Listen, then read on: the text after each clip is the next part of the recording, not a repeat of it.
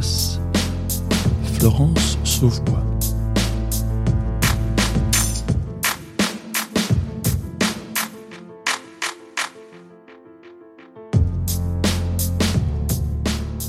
Je ne comprends pas que nous assistions globalement, les uns et les autres, à la gestation d'une tragédie euh, bien annoncée, dans une forme d'indifférence.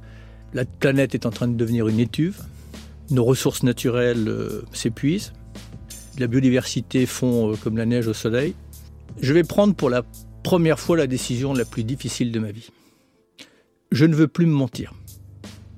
Je ne veux pas donner l'illusion que ma présence au gouvernement signifie qu'on est à la hauteur sur ces enjeux-là.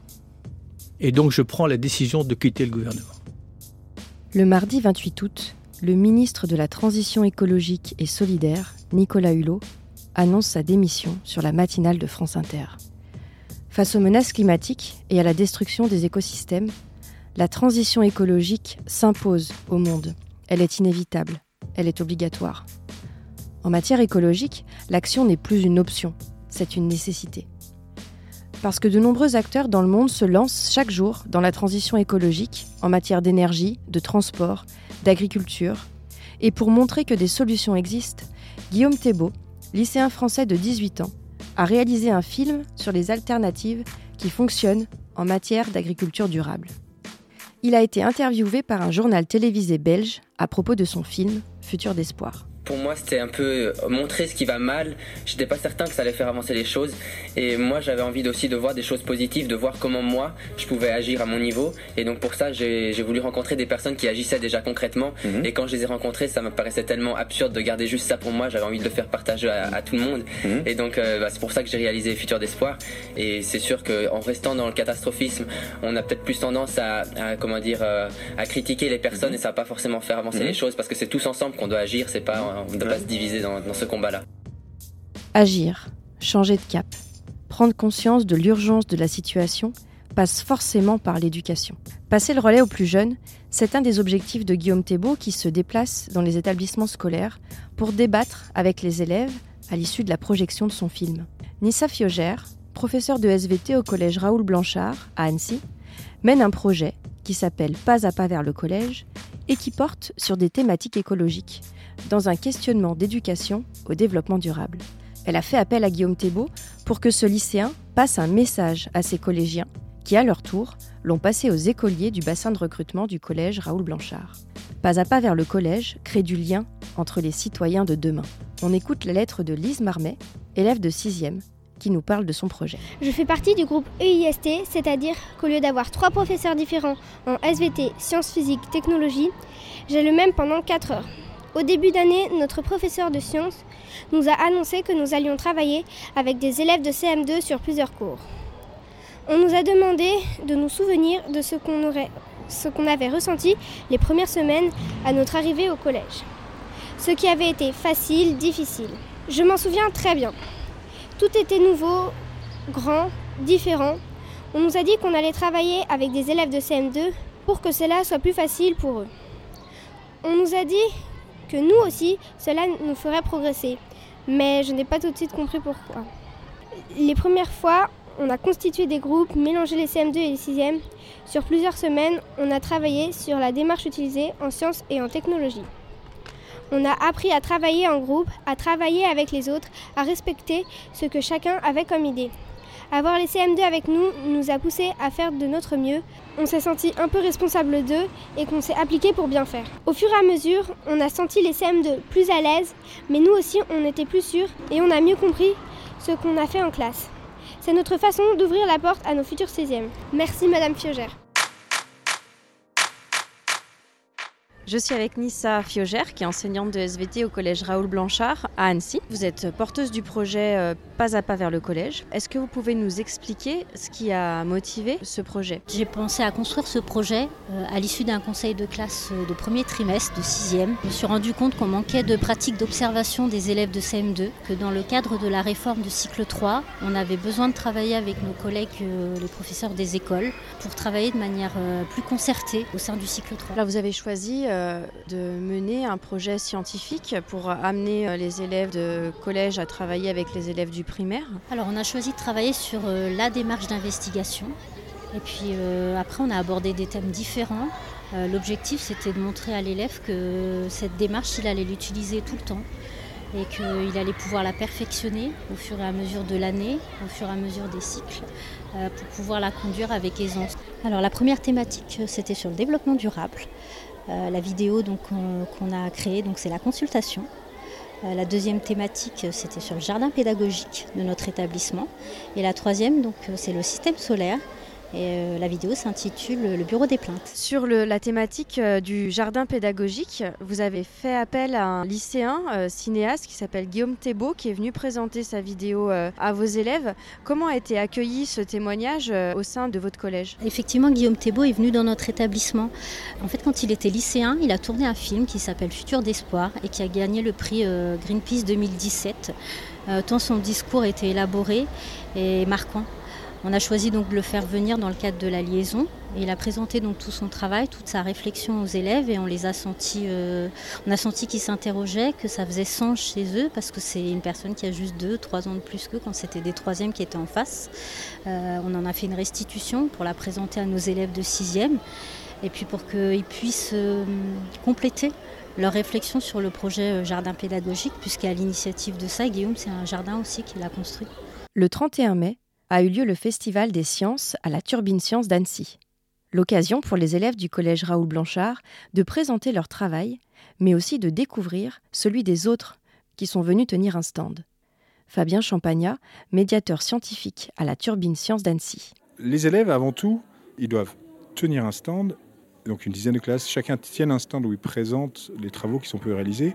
C'est à la fois une façon de peut-être de conclure un cycle, hein, c'est pas à la fin, mais c'est bien conclure un, cycle, un travail, le mettre en lumière, euh, valoriser le travail qu'ils ont pu faire. Et puis, ils peuvent visiter nos expositions, aller au cyberespace pour apprendre à coder.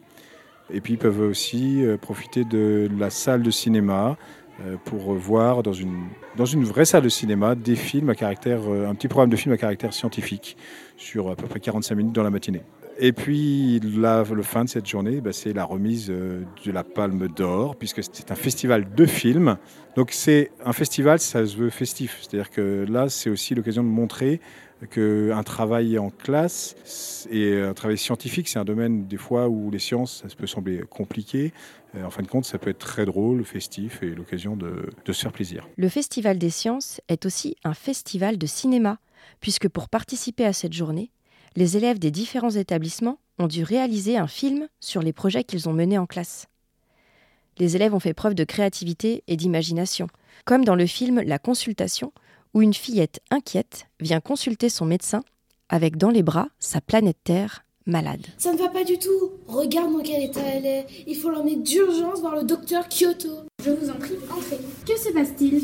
Elle a sa température qui ne cesse d'augmenter. Ses ressources ont l'air de s'épuiser. Enlevez la veste. Effectivement, ça ne va pas. Je vois de la pollution, beaucoup de pollution, des ressources naturelles qui s'épuisent, des constructions qui ne tiennent même pas compte de leur environnement, une biodiversité malmenée. La situation est inquiétante. Nous n'avons jamais vu quelque chose d'aussi grave. Malheureusement, elle est infectée d'un microbe pathogène particulièrement dangereux pour elle. C'est le virus inconscience. Notre Terre est infectée par le virus inconscience, dit-elle. Justement, faire prendre conscience de la gravité de la situation aux élèves en les sensibilisant au développement durable, c'est tout l'enjeu de ce projet. Et les 6e et les CM2 ont pris ces sujets très au sérieux. On a des petites euh, lentilles et du coton. On veut que ça soit euh, comme ça. Comment on va faire? Qu'est-ce qu'on va utiliser? Donc euh, allez-y. Vous avez des petites cartes et vous choisissez euh, ce que vous pensez, vous, pour euh, Et on faire vous montrera ce que vous avez fait, ce que ça donne.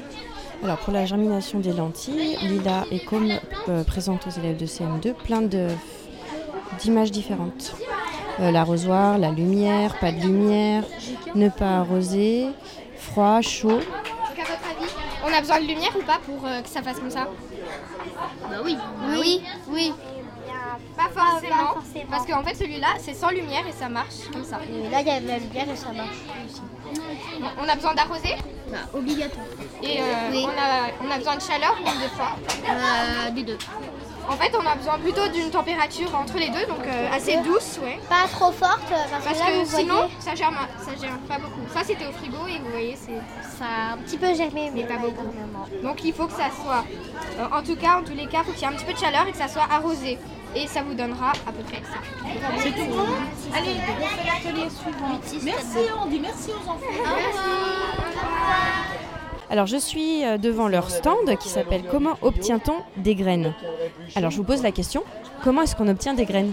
Le grain de pollen, il se situe sur euh, l'étamine.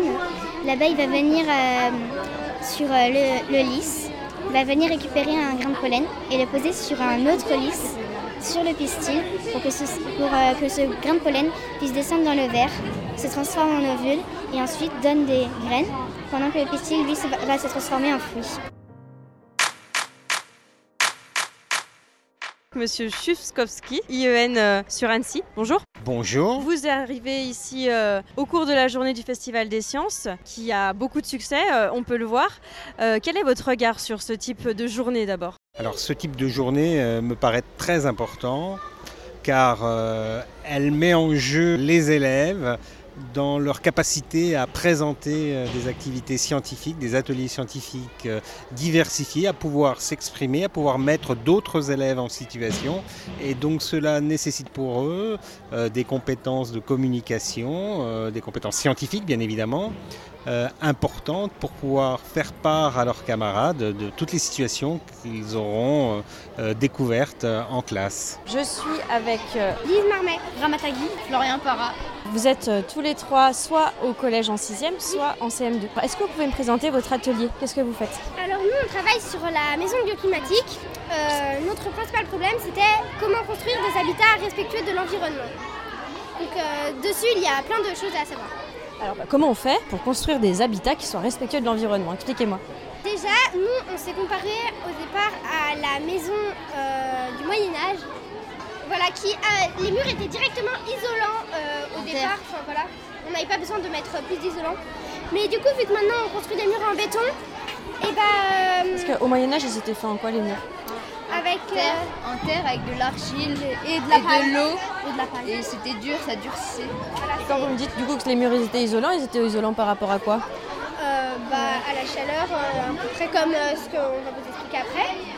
Alors euh, là, euh, devant nous, on a fait une expérience. On a mis de la, de la fibre de bois dans un pot et on a mis un pot sans isolant autour et un pot avec euh, de l'isolant autour et on voit que le pot avec de l'isolant autour garde plus la chaleur. Voilà, parce qu'on a mis de l'eau chaude dedans.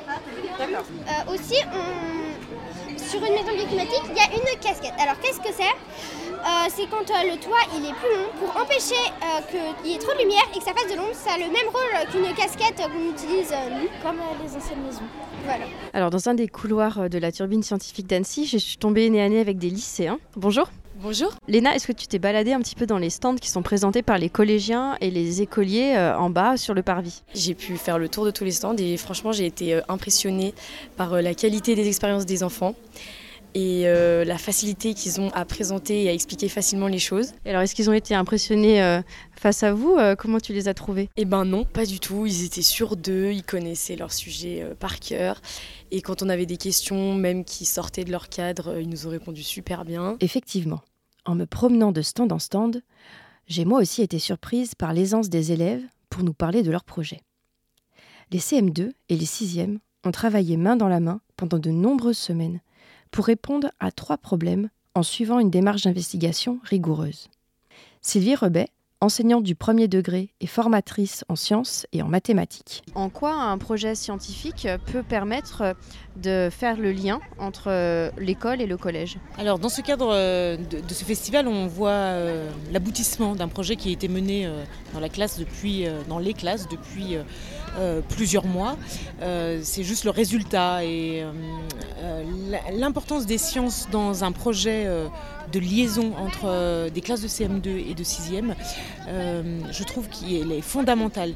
La science permet euh, de regrouper les élèves autour d'un projet motivant, fédérateur, où les différences, on va dire, d'école, de structure, collège, n'ont pas d'impact. Ils répondent souvent à un besoin ou à un questionnement et les enfants se mettent ensemble pour répondre à ces questions. La deuxième chose, je trouve que la plus-value de travailler avec des collégiens lorsqu'on est enseignant de primaire, c'est tout l'apport, on va dire, un peu technique avec, euh, par exemple, des instruments spécifiques que l'on n'a pas à l'école primaire, des microscopes. Euh, on a aussi l'expertise du prof de secondaire qui est vraiment très intéressante. La liaison est parfaite en sciences parce que ça permet aux élèves de ne plus avoir peur. Euh, aux élèves de primaire évidemment, ne plus avoir peur du collège parce qu'ils voient qu'en fin de compte c'est accessible. La troisième chose à laquelle je pense par rapport à la liaison CM2 6e et la plus-value des sciences, c'est la démarche d'investigation. Euh, qui n'est pas toujours mise en place facilement euh, par les collègues du primaire. Et l'expertise d'un enseignant du secondaire est vraiment bien menée parce qu'elle permet, euh, notamment avec l'arrivée des nouveaux programmes, l'éclairage de notions pas forcément évidentes à comprendre quand on est professeur du premier degré. Évidemment, on imagine bien que pour mener un projet de liaison entre l'école et le collège, il faut en premier lieu créer du lien entre les enseignants du premier et du second degré en élaborant des méthodes de travail communes. Nissa Fiogère, enseignante de SVT, porteuse du projet Pas à pas vers le collège. D'abord, on est parti sur un constat, c'est que nous, euh, au sein des collèges, on note et que les collègues des professeurs des écoles, ils évaluent par compétences. Donc ça nous a engagés à réfléchir et à nous aussi euh, harmoniser pour travailler par compétences. Par exemple, pour la démarche d'investigation, on a donc euh, formulé des compétences, euh, élaboré une hypothèse, proposé un protocole expérimental, argumenté, interprété des résultats. Et puis pour chacune de ces compétences, on a élaboré des niveaux de maîtrise. Et puis chacun de nos élèves, on les a positionnés, non pas pour les figer, mais pour trouver la stratégie la plus adaptée pour faire progresser notre élève au niveau de maîtrise le plus élevé. Et c'est en travaillant en collaboration avec euh, nos collègues professeurs des écoles qu'on a réussi à faire ces grilles et que notre évaluation, elle est une évaluation un peu plus réfléchie et euh, qui va dans le bon sens et qui permet donc à l'élève de se l'approprier, euh, de savoir sur quoi on l'évalue et où il en est et comment il peut faire pour progresser. Sur euh, cette année scolaire, concrètement, comment est-ce que le lien entre les élèves de CM2 et les élèves de 6e s'est mis en place au travers de rencontres? Alors ça a commencé par une première rencontre qui a été organisée euh, par M. Chukowski, euh, l'IEN. il nous a tous réunis et puis ensuite on a élaboré au fur et à mesure ce projet de liaison avec nos collègues.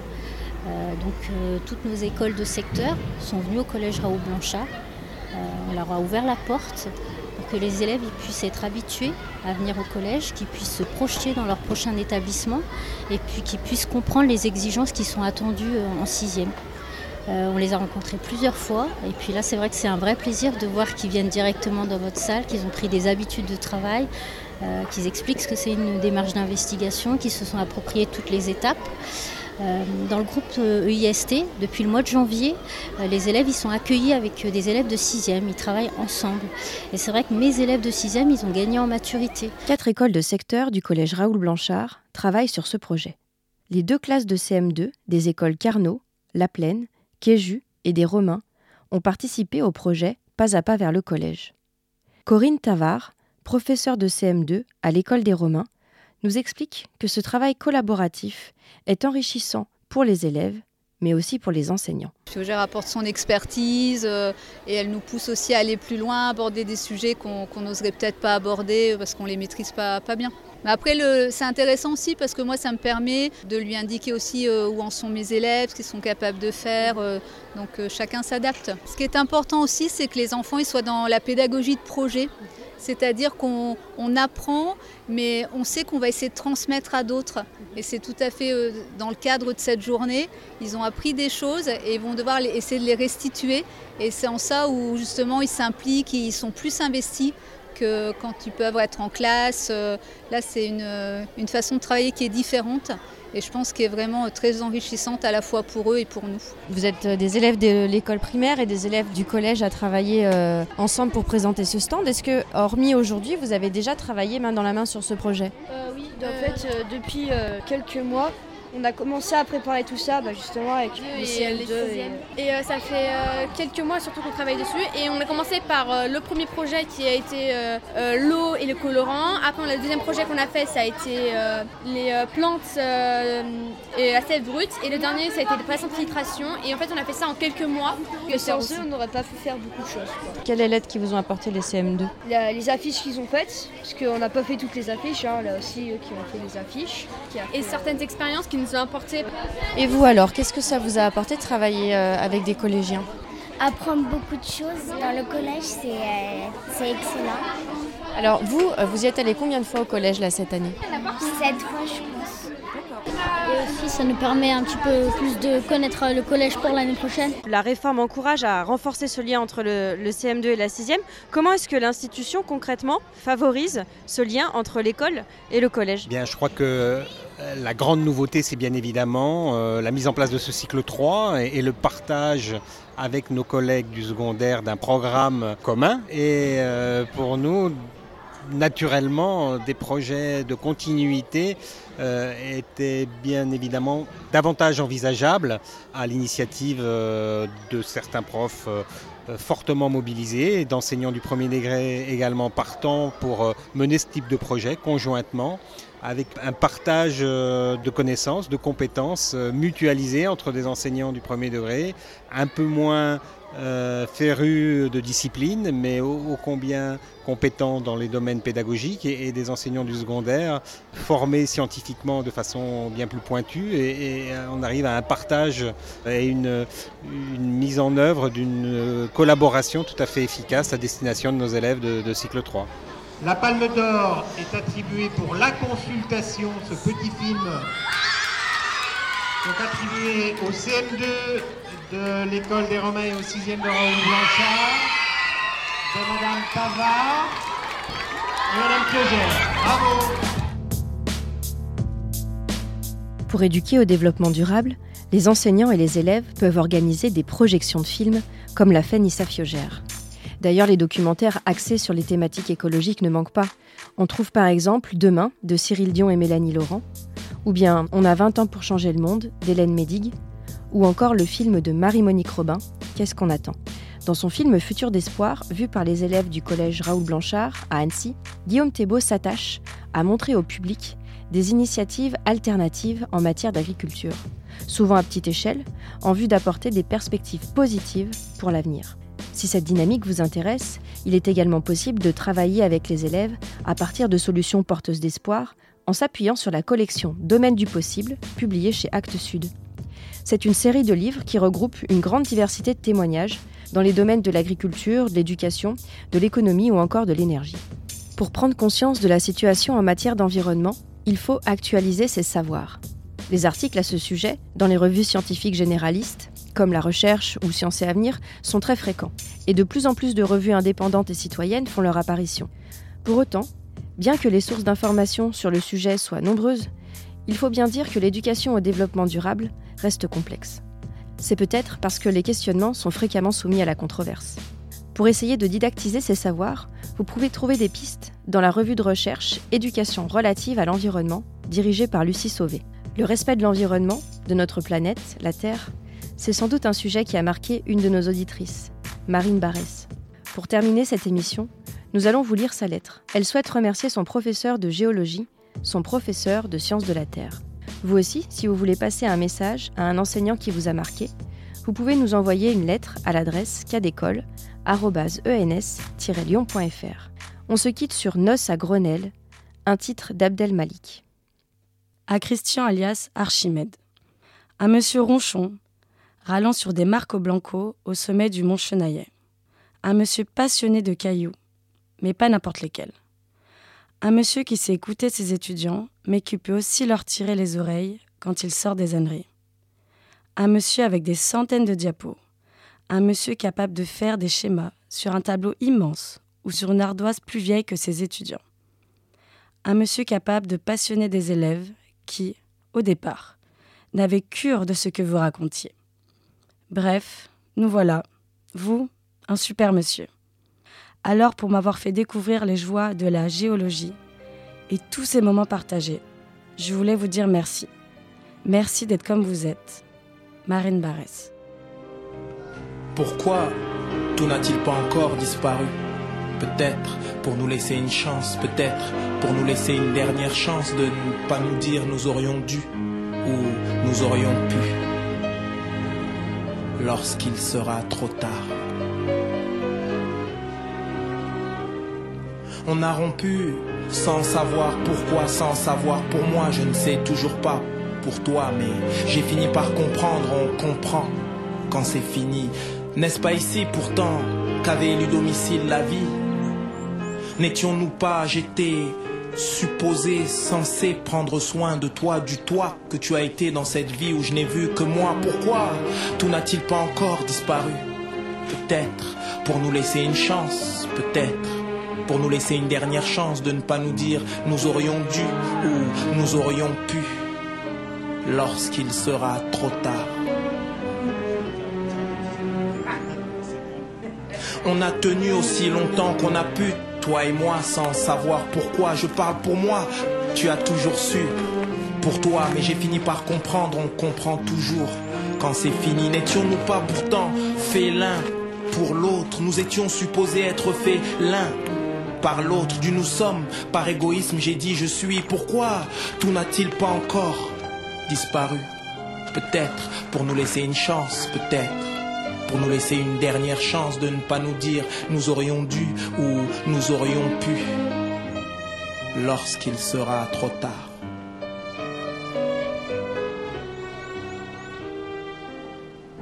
On s'est battu pour je ne sais quoi sans voir qu'au fond je n'étais victime que de moi, mais j'ai fini par comprendre, on comprend toujours quand c'est fini. N'était-ce pas ici qu'avaient fleuri ces cœurs? N'est-ce pas ici que nos âmes devinrent sœurs Pourquoi ai-je lâché ta main et pris celle de la folie? Pourquoi tout n'a-t-il pas encore disparu? Peut-être pour nous laisser une chance, peut-être pour nous laisser une dernière chance de ne pas nous dire nous aurions dû ou nous aurions pu lorsqu'il sera trop tard. Planète Terre.